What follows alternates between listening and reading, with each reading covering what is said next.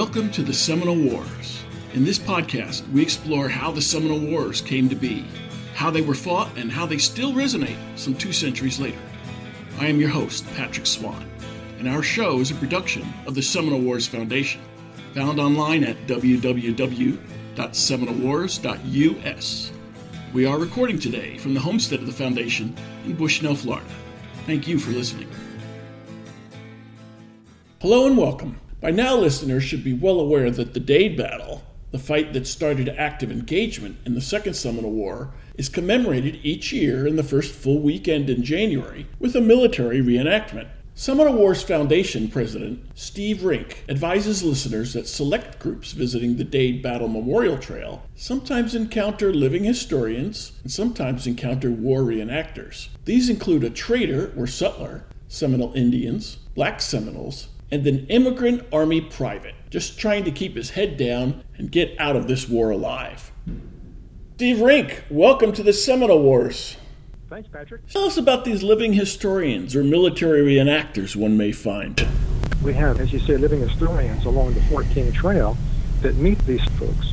We have a civilian who does a trader type of concept. We have gentleman or two who might portray a Seminole Indian. And then there's there's the military uh, soldier who talks to the folks going down the trail.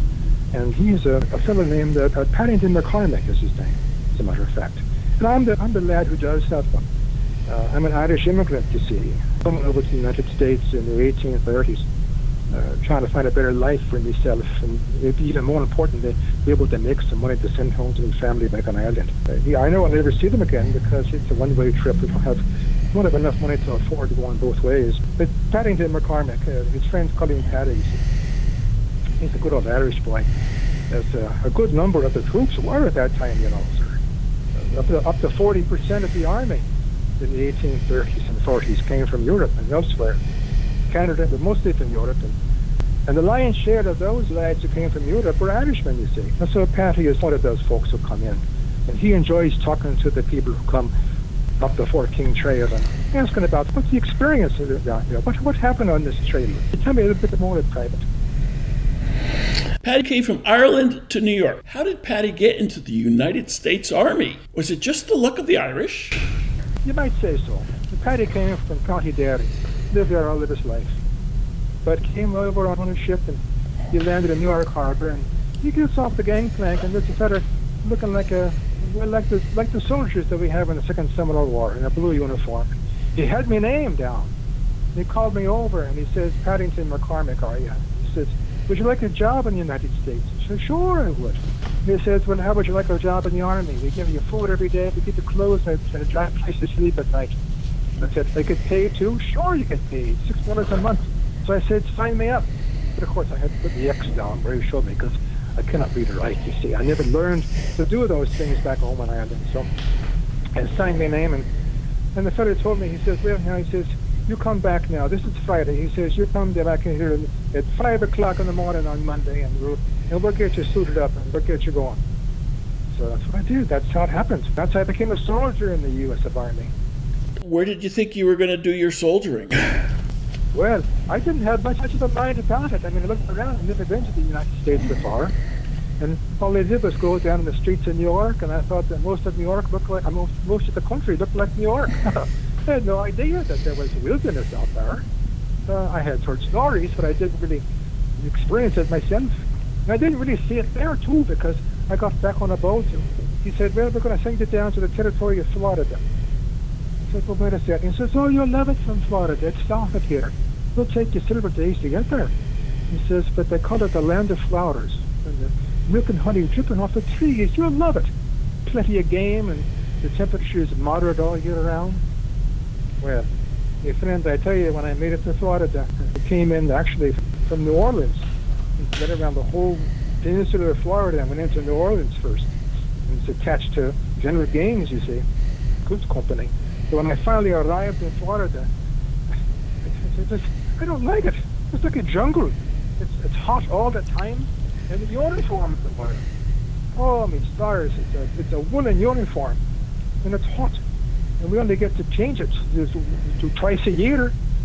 Oh, it's, a, it's a terrible it's, it's, it's feeling. And, and you, you, you go in the bush around Florida, the jungle of Florida, and you don't know what to expect here. It's uh, serpents, frogs, alligators, seminoles, and all other forms of both of reptiles. Uh, you, know, you could be a, a heathen hiding behind every other palmetto. You don't know what to expect. I hated it in Florida. I had no idea it would be like this. I'll tell you what, I do. Most of the boys I served with wish they could be anywhere else. It's not a pleasant place to be. What type of action have you seen here in Florida? You're serving under General Gaines? Well, yes. Yes, I under General Gaines. And so General Gaines came across the bay, or the, or the Gulf of Mexico, and landed at Fort Brooke in February of 1830 in January. His uh, assignment was to go north on the Fort King Trail and to discover what happened at the poor site, or that melancholy site, which is now the massacre site of Dade and his men. So I was attached to him there. We, we saw some Seminoles along the way, not many. Uh, I was told that uh, before this whole work started up, that there were Seminoles living outside of Fort Brooke, and they were coming. They even did some work for the soldiers once in a while, but uh, not now. Not since they went on this terrible rampage and killed these poor soldiers you don't see many of them along now, but you see some once in a while poke his head around the trail. They know where we are. They follow us. But I, have not, I've not come in contact with one directly myself. How are they feeding you? Oh, they feed us. Oh, that was a promise. They feed us three squares a day. The problem is, it's all the same things every day.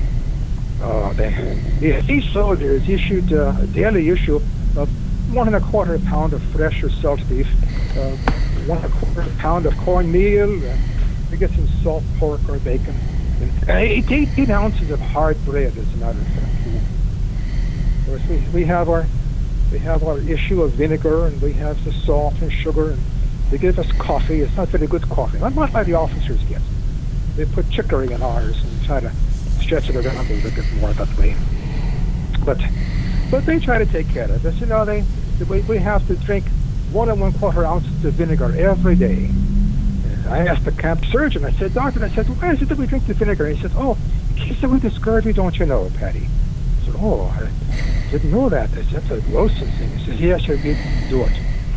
And, and they, they help us to be clean, too. They really emphasize cleanliness. Uh, we're required to wash our face and hands every day, uh, our, our, feet uh, at least twice a week we have to shave and brush our hair every day.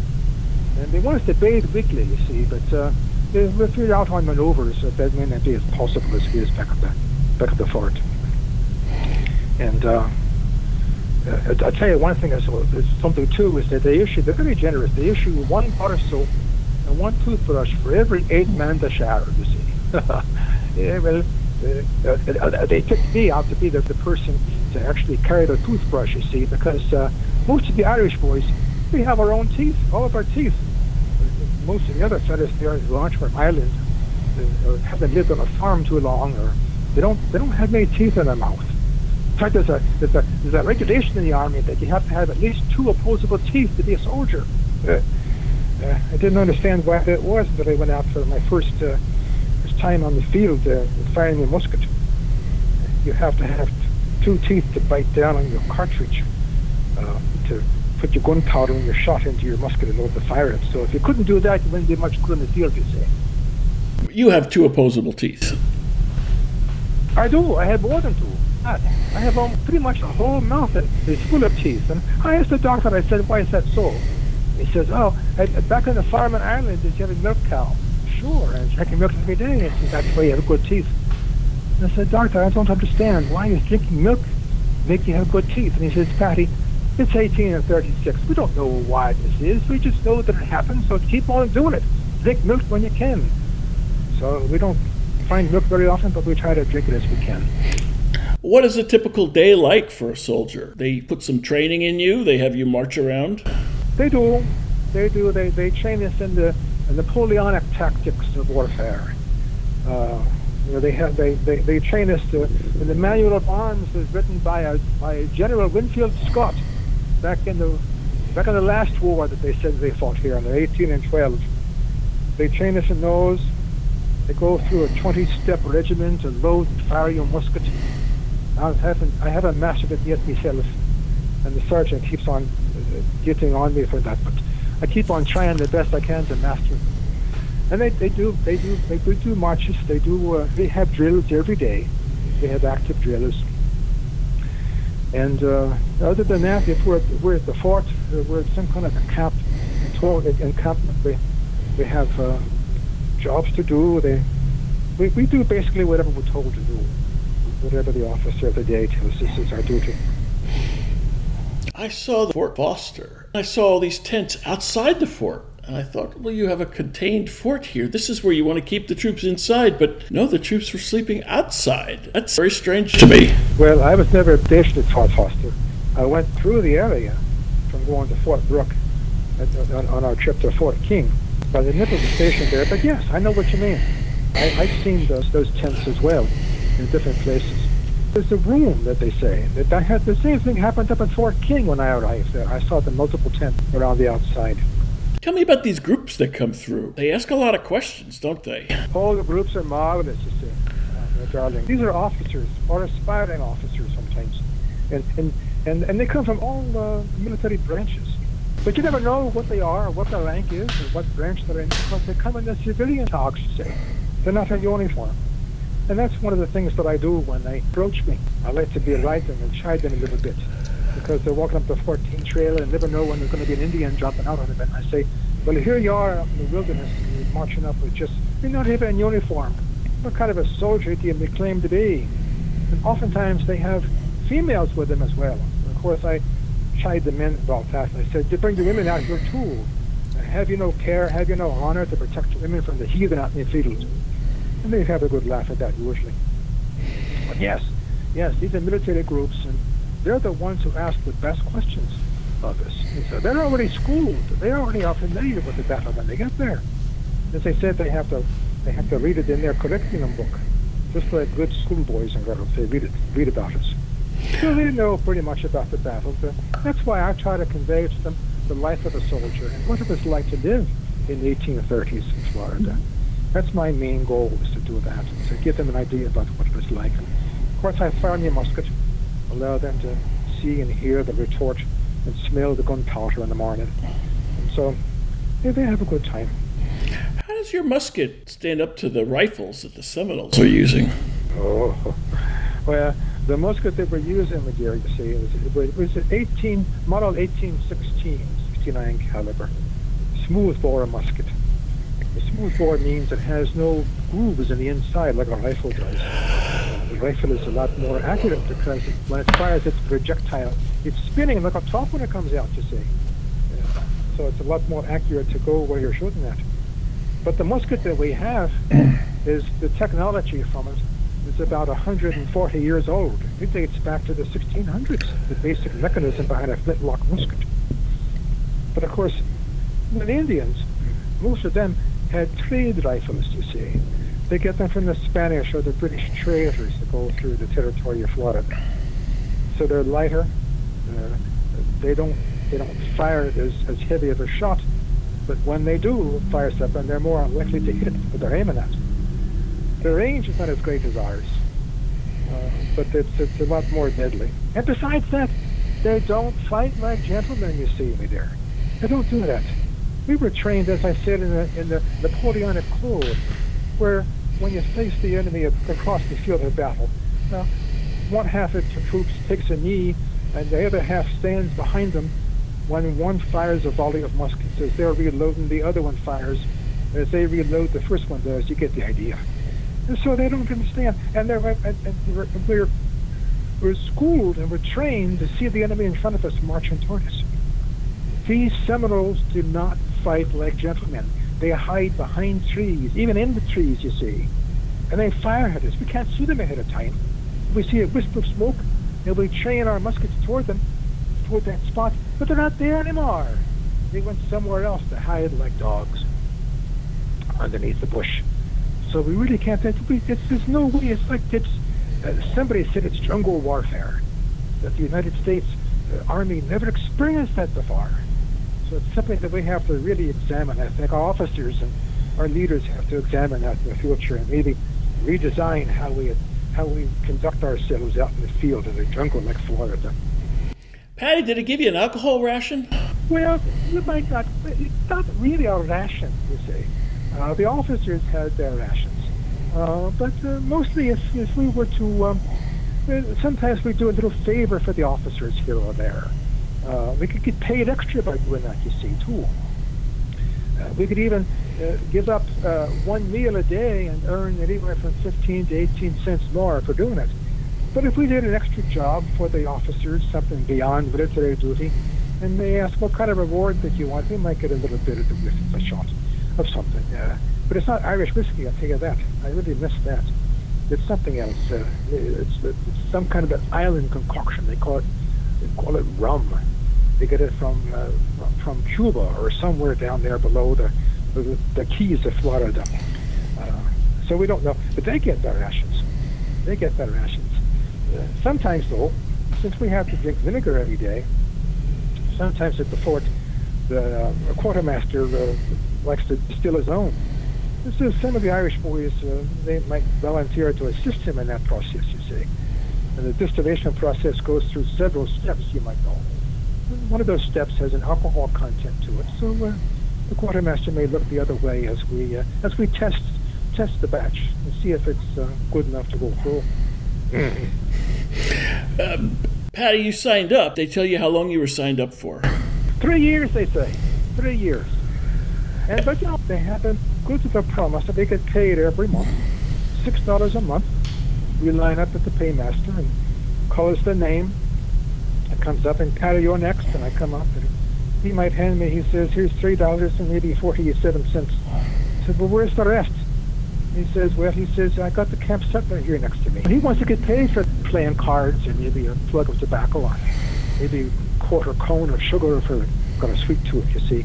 So the paymaster takes that and a washerwoman from the town. She says, "I wash all your whites, so I need to get paid for that. I need to get 67 cents for the month's work." So I'm lucky to get one dollar and fifty cents maybe out of it. And if that to make matters worse, before you get your pay, whatever's left, they will remove a dollar, one dollar per month, and put it aside, and they'll hold it for us. So they make sure that when we do get mustered out at that eventual time in the future, we get that money reimbursed to us, you see, so we don't go home empty pockets. And they say they're doing it for our benefit. I ask, what does it mean? He says, well, you know, you soldiers, you tend to tend to waste your money. You go and you gamble, and, and you, you, you buy it on things that you shouldn't. And, but we make sure that you leave the army one day, you'll have some money to take home with you. But you know what, my friend? I don't believe that's why they take the dollar away. I think they take it away as a deterrent against desertion. That's what I believe they do.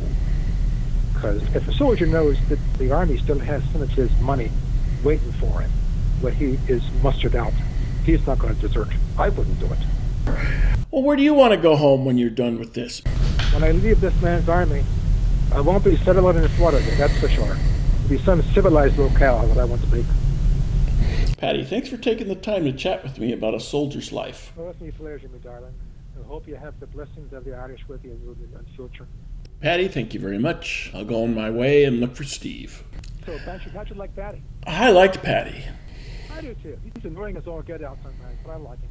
Steve, I'm giving away the game here, but as a Seminole War reenactor, why did you choose to portray a Irish immigrant private? Since the majority of the uh, soldiers during that time, U.S. Army, were from other places, mostly in Europe, and uh, of that number, most of them came from Ireland, and I just decided to say, well, since they were a whole boatload of Irish in the Army then, I thought I might portray one an Irish immigrant. Started in 2010. How did your understanding of the Dade battle change after you became a reenactor at the Dade battle? I became more interested in the details of it, uh, not just the battle, but the details about the individual men involved on both sides. So I became interested in uh, reading more about it, mostly from the Seminole Wars Foundation stock, and going to different kinds of sites during the year where they had battle reenactments, Okeechobee, Fort King, Paynes Creek, places like that I would go to and talking with different people. And gets to be a little fraternity that you're in. You see the same people each time you go somewhere. And you just kind of follow along with them like old family. It's handy because you get to know each other. In the downtime, you're talking in the camp during a meal or in between battles, and you learn more about the times and about the people and about the accoutrements and about the strategies. A lot from each other, just having casual conversations. What type of preparation goes in for reenacting at the Dade battlefield or at other battlefields? There's different kinds of reenactors, Patrick. Some authors that talk about reenacting in first, second, and third person. Most of the people that I know, they're talking to the public before or afterwards, they do what's called third person, which means that they live in the here and now and they are simply portraying personage from that period of time. And so they can answer any kind of question. They can base it upon current events and that kind of thing. I choose not to do it that way. I choose to do it as a, in the first person. So when I'm talking with people who are not part of our group, these are visitors to the event, I speak as if that I know nothing past 1835. And I talk about the politics of the time. I talk about the popular culture if I have that much of an opportunity to talk about it. And I talk about what a soldier's perspective would have been of the foe that he's fighting, the politics of the time. Those aren't necessarily my viewpoints now, but I try to portray it as it would have been for the typical soldier of the period. And how you get to know that is, is simply to do research. Read. You read all you can get. I can't stress enough talking to other fellow reenactors because most of them have been doing it longer than I've been. And I respect these people. These are my friends. And speaking with them, you get to know if how you portray it is fully accurate or if there's some holes in your story, if part of your uniform isn't really as it should be, once you find that out, you take steps to have that corrected. Because your main goal as a first person and actor is to try to convey as much as humanly possible what the person who lived at that time period, who was in that situation, felt, what their opinions were, what how they felt about what was happening around them and in the nation and in the world. Um, and try as best as you can to uh, emulate that kind of spirit. Of course, you can never really know for 100% what it was like. Nobody can ever do a perfect first person rendition because you aren't living in 1835. You haven't experienced firsthand all of your life what they did. You just try your very best because of your research, because of your sharing with others. Try to convey as much as you can the authenticity of the moment. Although you've been portraying a Seminole Wars private for only about 10 years, your affiliation with Seminole Wars Matters goes back much further, hasn't it? Yeah, I wasn't a member of anything prior to that, but um, I was in contact I was friends with a uh, gentleman named Frank Laumer for well over 40 years. And he inspired me to think about Florida history and about the history around uh, where we lived in particular. Right now, I live less than a mile from the Fort King Road and uh, Frank had property on the Fort King Road, and so that kind of tipped me over the edge a little bit to get busier and to learn more about that aspect of our history. You knew Frank Laumer for more than 40 years, and you didn't get involved as a reenactor until 10 years ago. What took you so long? Well, Patrick, because of my work and my family. Yeah, I was a teacher, then I became a school administrator, had a young family, and wanted to do things with them, and so I just didn't have the time. Because uh, my way of looking at it is, is that uh, if you want to get involved in something, uh, you need to be able to afford to, to have the time to devote to it. And I didn't think that I had the time that I would like to put into something like that, so I just didn't get involved in any kind of a big way. After I retired, then I was wide open. You were a high school teacher. I, I can't imagine what the subject was that you taught. Well, try, because it wasn't history, it was science. I was a zoology major at the university. But, uh, my first love always has been history, American history particularly.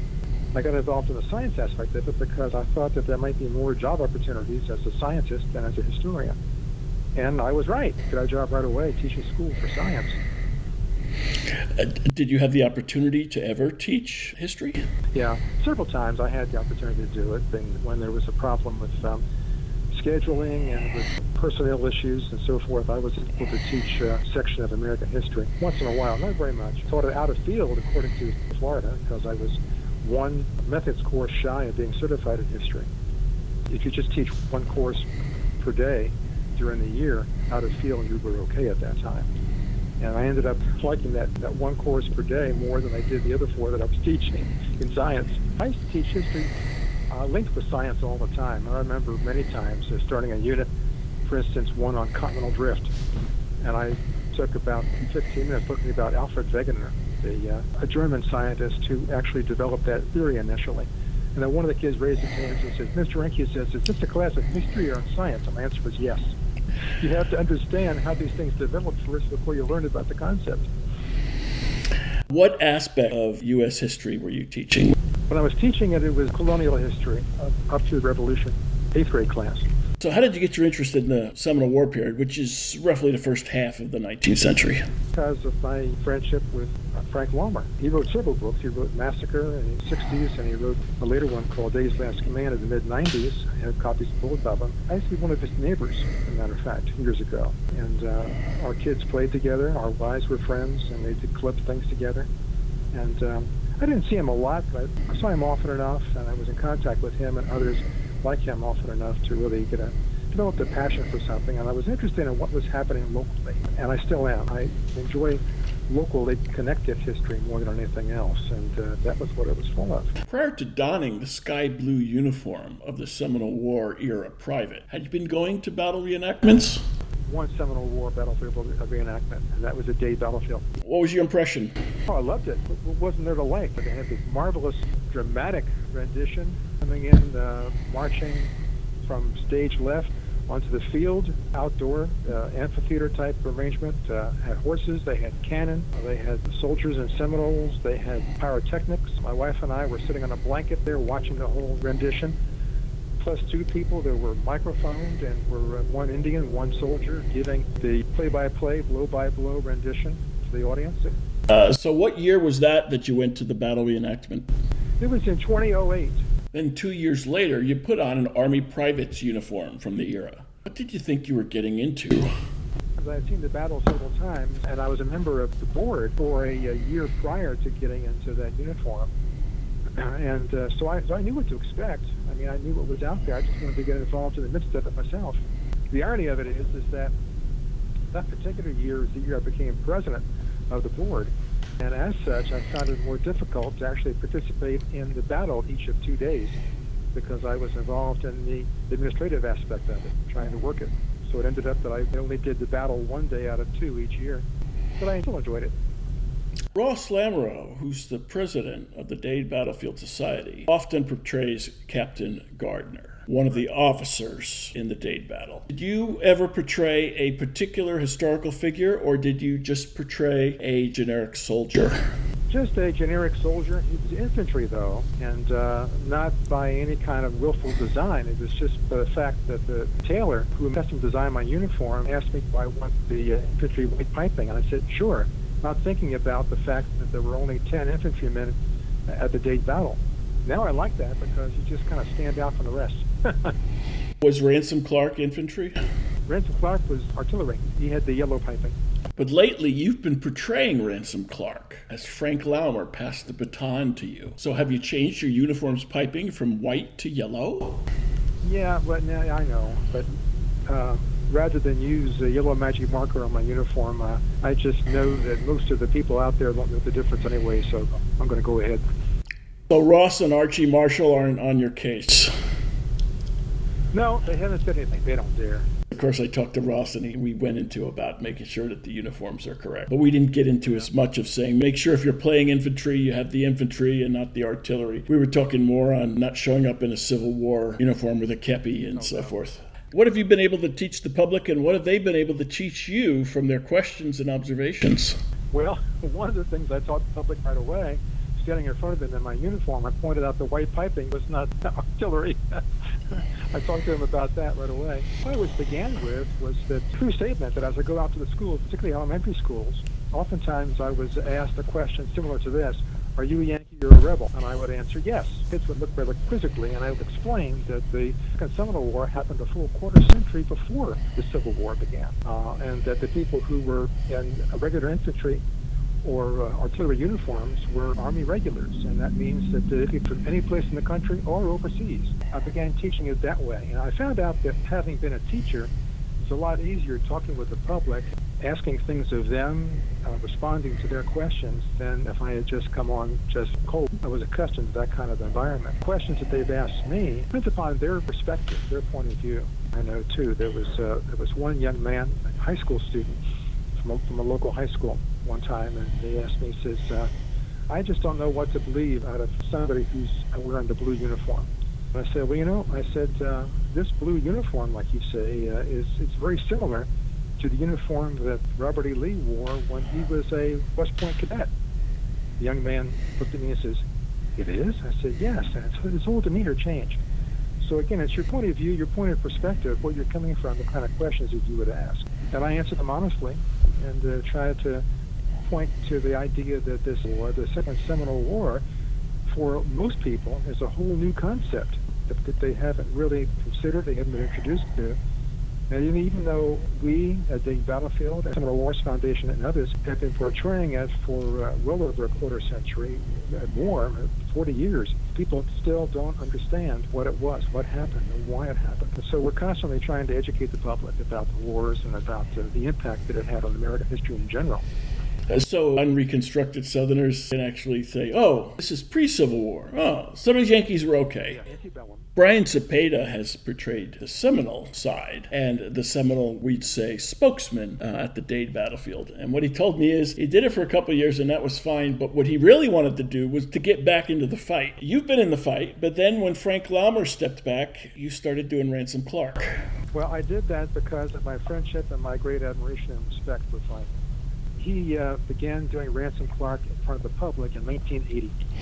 And in 1980, he was in his early 50s. And he did it every year, and uh, just very loyally. And he ended up doing it one of the two battle days. Uh, had another person doing it on, on Saturday. He would do it on Sunday. And over the years, as all of us experience as we age, there are some infirmities upon us. For the last few years, Frank's legs were not as strong as they used to be, and he wasn't able to stand out there and, and do the best job that he wanted to do because of his physical uh, disability. And he called me one evening several years ago, and he explained to me that uh, he could no longer do Ransom Clark narration. Couldn't stand there that long and he asked me if I had somebody else in mind. So I said, well, Frank, I said, yeah, I'd have to give that some thought.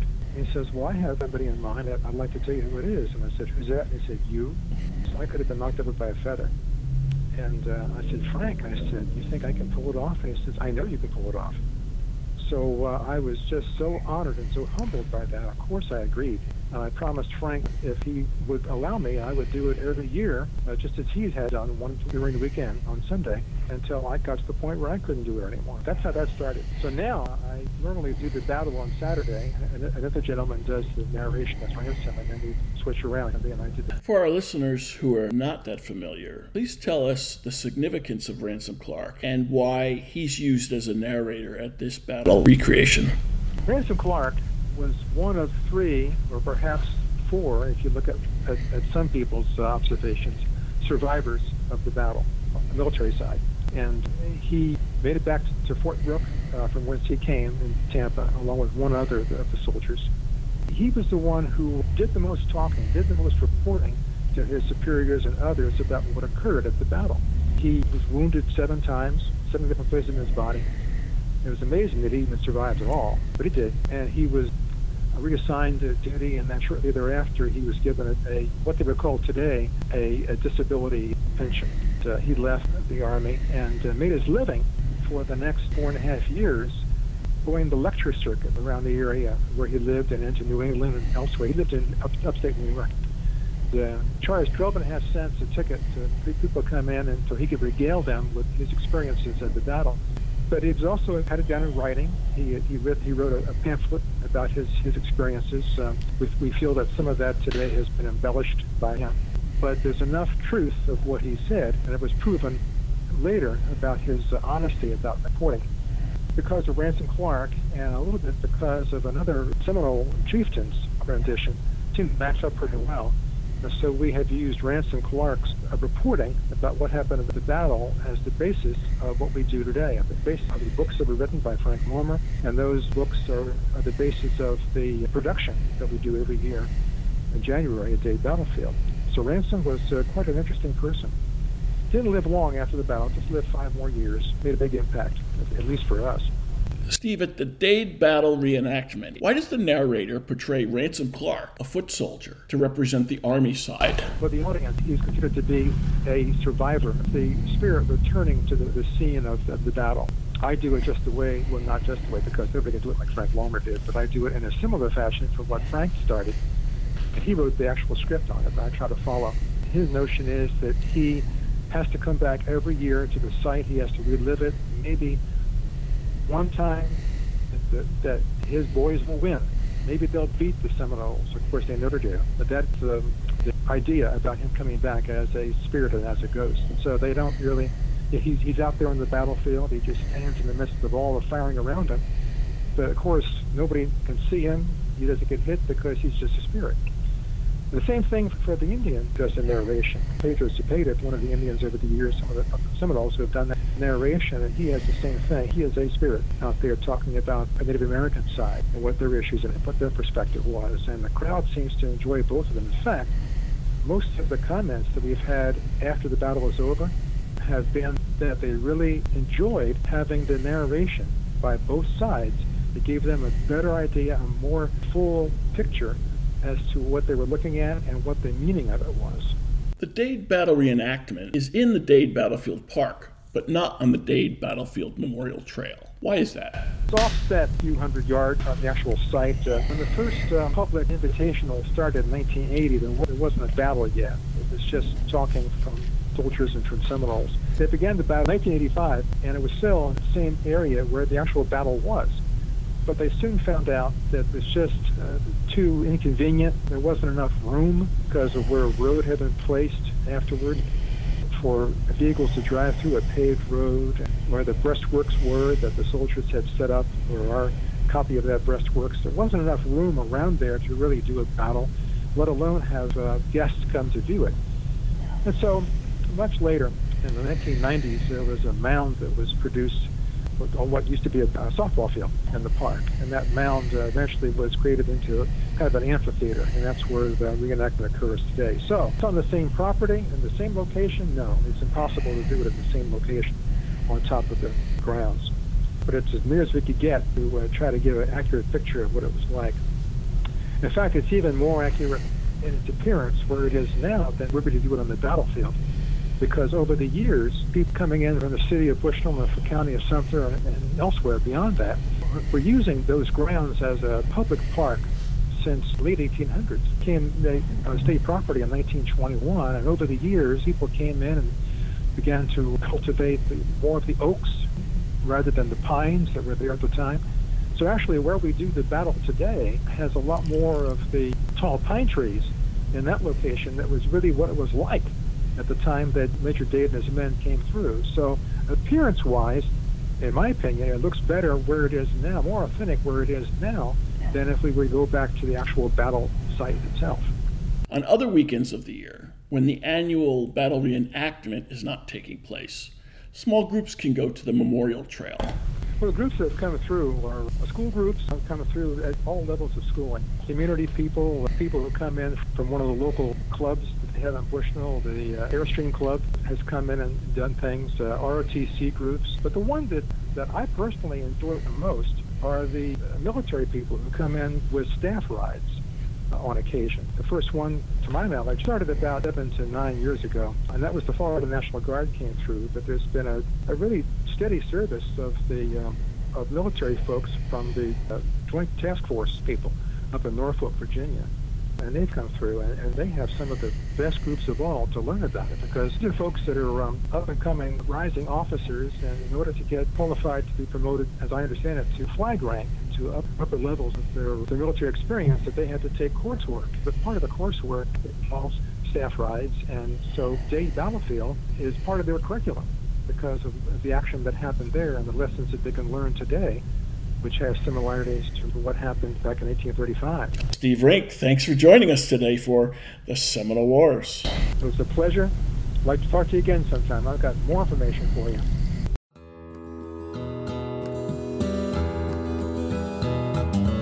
If you enjoyed this show, please take a moment to like us on Facebook at Seminole Wars Foundation. leave a review on iTunes or your favorite podcast provider. Your reviews and comments help new listeners discover us and help us keep the show going. Visit our website at www.seminolewars.us for blogs, articles, news, books, events, membership information, and how to subscribe to this podcast. We'll be back soon with a new episode of the Seminole Wars Podcast. The Seminole Wars Foundation is a 501c3 nonprofit organization dedicated to preservation, education, and publication of Seminole Wars history throughout the state of Florida. This podcast is copyrighted the Seminole Wars Foundation 2021. All rights reserved. Front bumper music, The Devil's Garden, Roast 'em, provided by kind permission of Rita Youngman. Back bumper music, Second Seminole Win, by Jed Marum and Ricky Pittman, courtesy of Ricky Pittman. All rights reserved.